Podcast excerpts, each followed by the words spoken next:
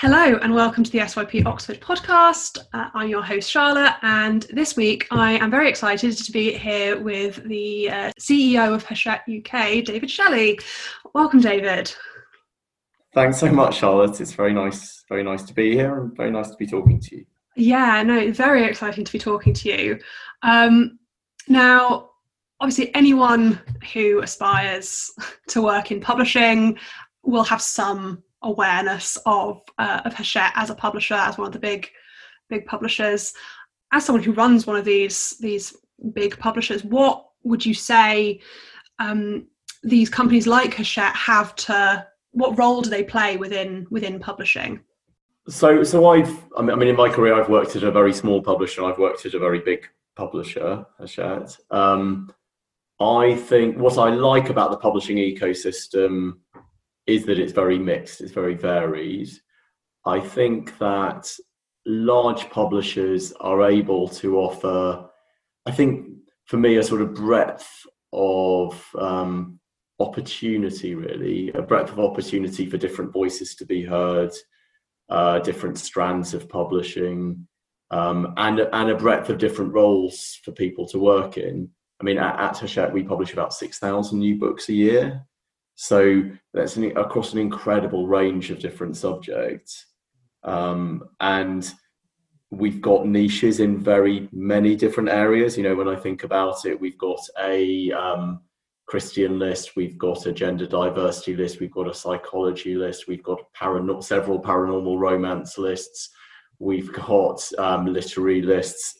we've we've got a huge number of different things. And for me, the excitement of a large publisher, I suppose, is just having a finger in so many pies and having so many different strands. And uh, obviously, as you know, because we've got um, Laurence King now, you know, we've we've got uh, design, uh, creativity, pr- professional um, lists as well. So there's it's just exciting for me um, with a large company, just just the diversity of publishing that can be achieved. You say you have a background sort of working with, uh, with, with smaller publishers as well. What what do you think the the difference is, I suppose, between that, that large publisher and and I guess a sort of a more niche independent? Well, I yeah, so I started at a small company called Allison and Busby, um, and I was there for seven years. Uh, that there are similarities and differences. I mean, the similarities are we're all sort of doing the same thing. We're all um, deciding which books we want to publish. We're editing them. We're putting a cover on them. We're doing an AI. We're doing a press release. We're marketing them. We're publicizing them. Actually, the process is remarkably similar um, at smaller publishers and larger publishers. Um, I would say, I mean, the advantage of working at a smaller publisher is something I learned a lot from was just doing a huge number of different roles. Um, you're not you're not in any way siloed. You're you're sort of I you know I was sort of well I was running it um, towards the the end, but also taking post bags to the po you know to the post office and uh, organising a new warehouse and. Uh, talking to the sales team and doing right deals. You, you, you I, I think as a smaller publisher, you can really be a jack of all trades and you, you, you can do a lot of different things at a large publisher, you can specialize in particular disciplines. Um, I think I think smaller publishers tend to be. I think the strengths and weak, not strengths and weaknesses exactly, but at a smaller publisher, you can be quicker, more uh, fleet of foot. Um, I think also there's a sort of punk mentality at smaller publishers where it's like you you achieve a lot with with not many resources. And at a large publisher you have many more resources um, but um, you don't necessarily you're not able to necessarily move as fast as you are at a smaller publisher if that makes sense.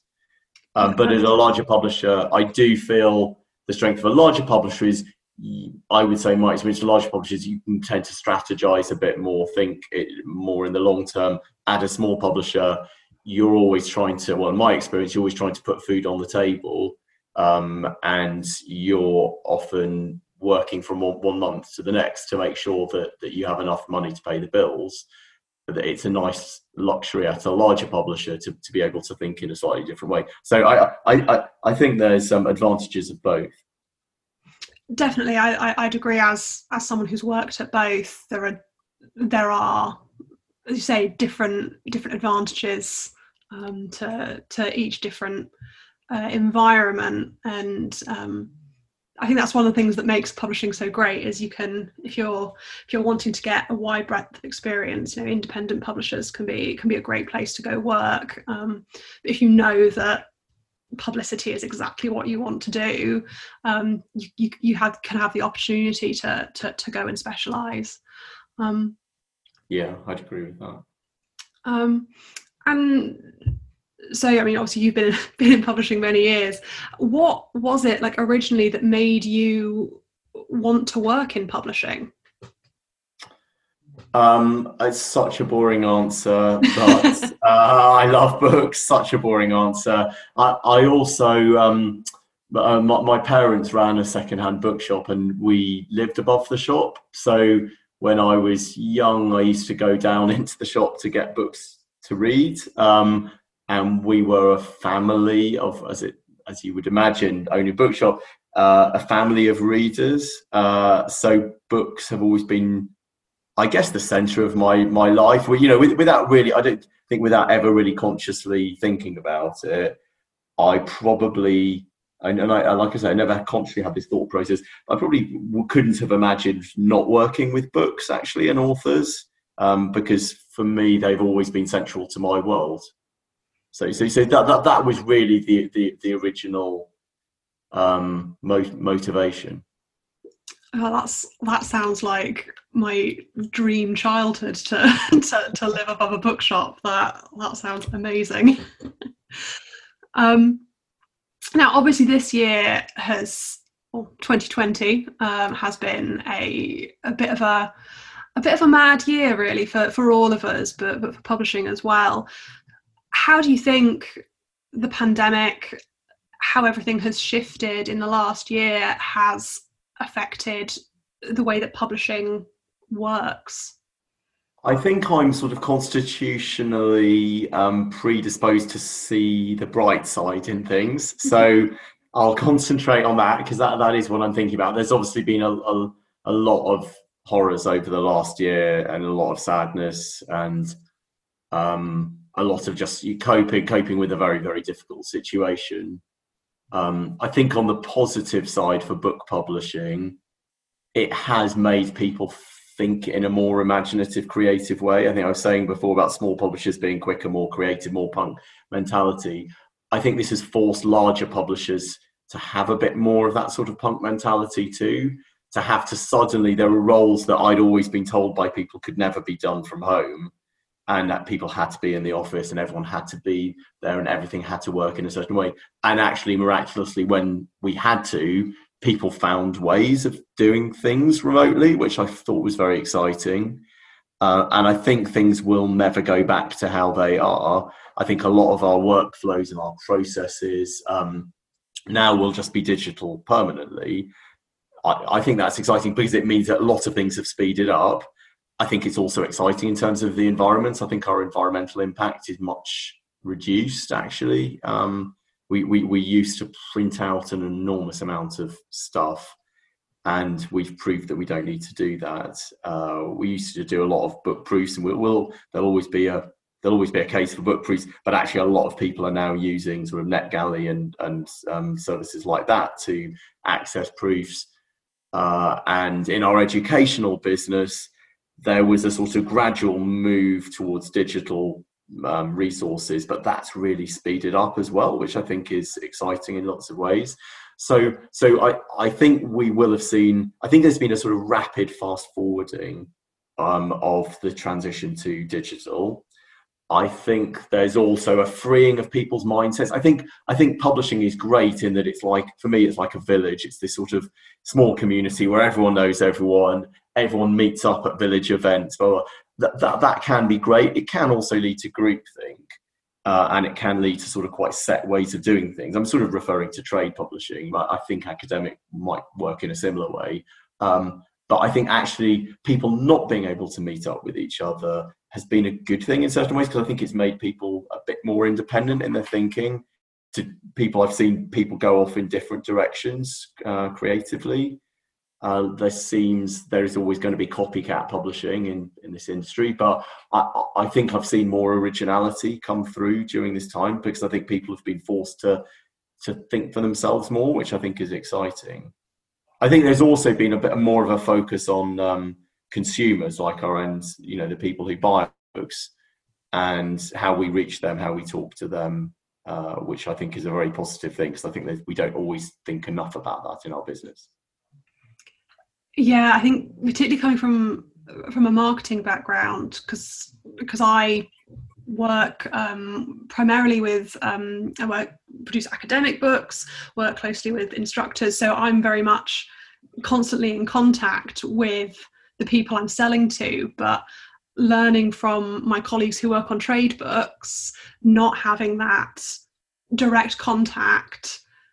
Um, you you have got to be very focused on on who your target target audience is and who it is you're actually seeing who, who you think who think wants to, to, to pick up this book. And i think particularly with um, with the bookshops not being open uh, for the whole of this year and and now you know are closed uh, again in in yet, yet another lockdown it's it's interesting to see how uh, publishing will continue to to pivot to try and uh, to get books in front of people and change our ways of of, of approaching um, of approaching customers and, and, and customer experience and, and all that good stuff. Yeah, absolutely, absolutely. No, I, I think there's there's some exciting opportunities there.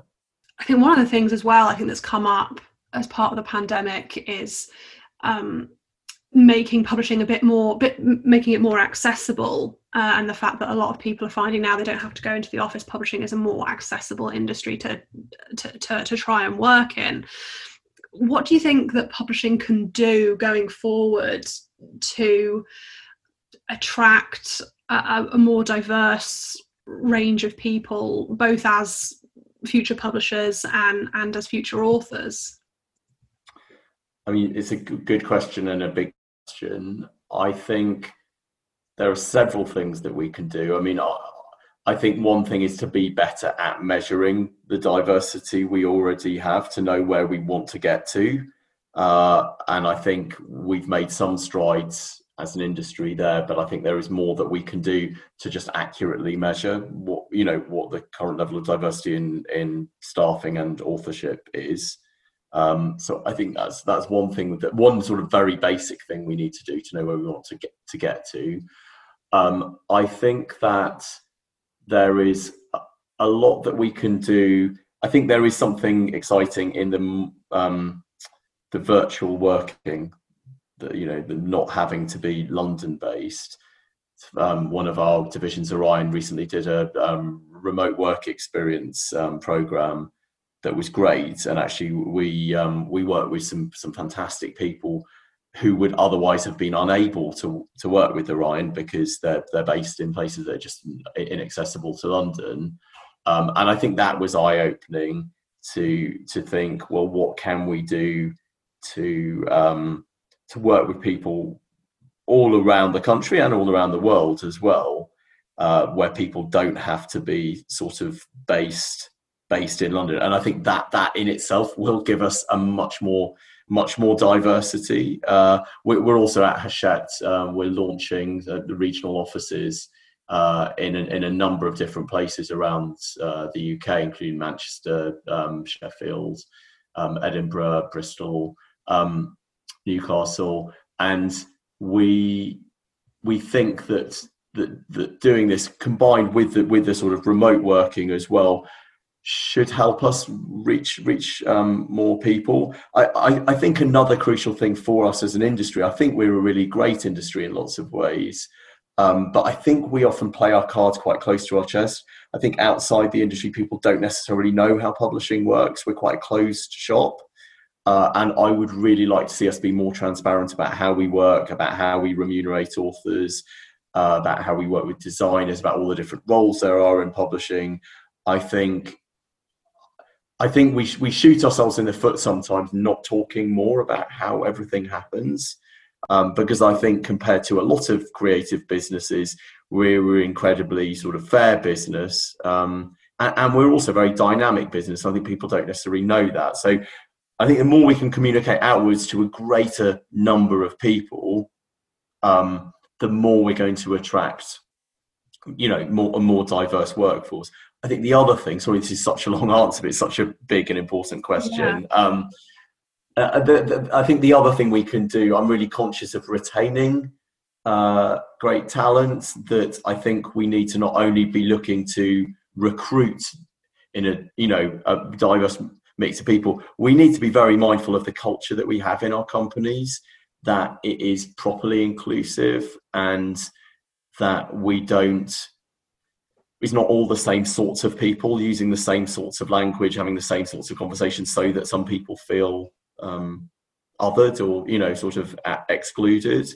Uh, so, so, so I think I think it's very I think it's very important what what happens when people join that that, that we do we do strive to, to, to be properly inclusive. Yeah, I mean it's it's a long answer, but as you say, it's a very important, sorry, yeah, it's a very important question and something I know that a lot a lot of people are thinking about and even uh, us as a as a non-profit the syp is thinking you know how can how can we reach reach more people? Um, because as you say publishing it's kind of it is hard to know sort of what goes on and even even me as someone new in publishing uh, well relatively new in publishing um, like even I still don't know what every department within publishing does. So if I don't know, how can we expect people who aren't in the industry to know what what opportunities are are available for them? So yeah, I, I definitely agree. Kind of being more transparent uh, about about the industry as a whole, I think is is something that we need to need to get better at. yeah, yeah, and, and I think. Um, yeah, I, I, I hope we can use this opportunity with the pandemic as well to think about how we communicate with the with the world. And I think possibly there's an opportunity here as well because we're not just meeting up as a village all the time. That we're thinking more about the the outside world, outside our own village. Um, that would be my my hope uh, that that we can di- we can direct our energies more more at the wider world. Definitely, and I I found as well again in this digital landscape a lot of the, the, events that would normally be in person are now virtual. So i've been able to attend book launches in london and uh, discussion panels in scotland all from the comfort of my own home. So that's i see that as a very positive thing and and makes just getting information just so much more accessible. So hopefully fingers crossed it's it's it's a positive it'll have a positive um, impact on on the way we work and, and the people who work in our industry. I hope so yeah. So we have many sort of young publishers and aspiring publishers uh, listening to our podcast.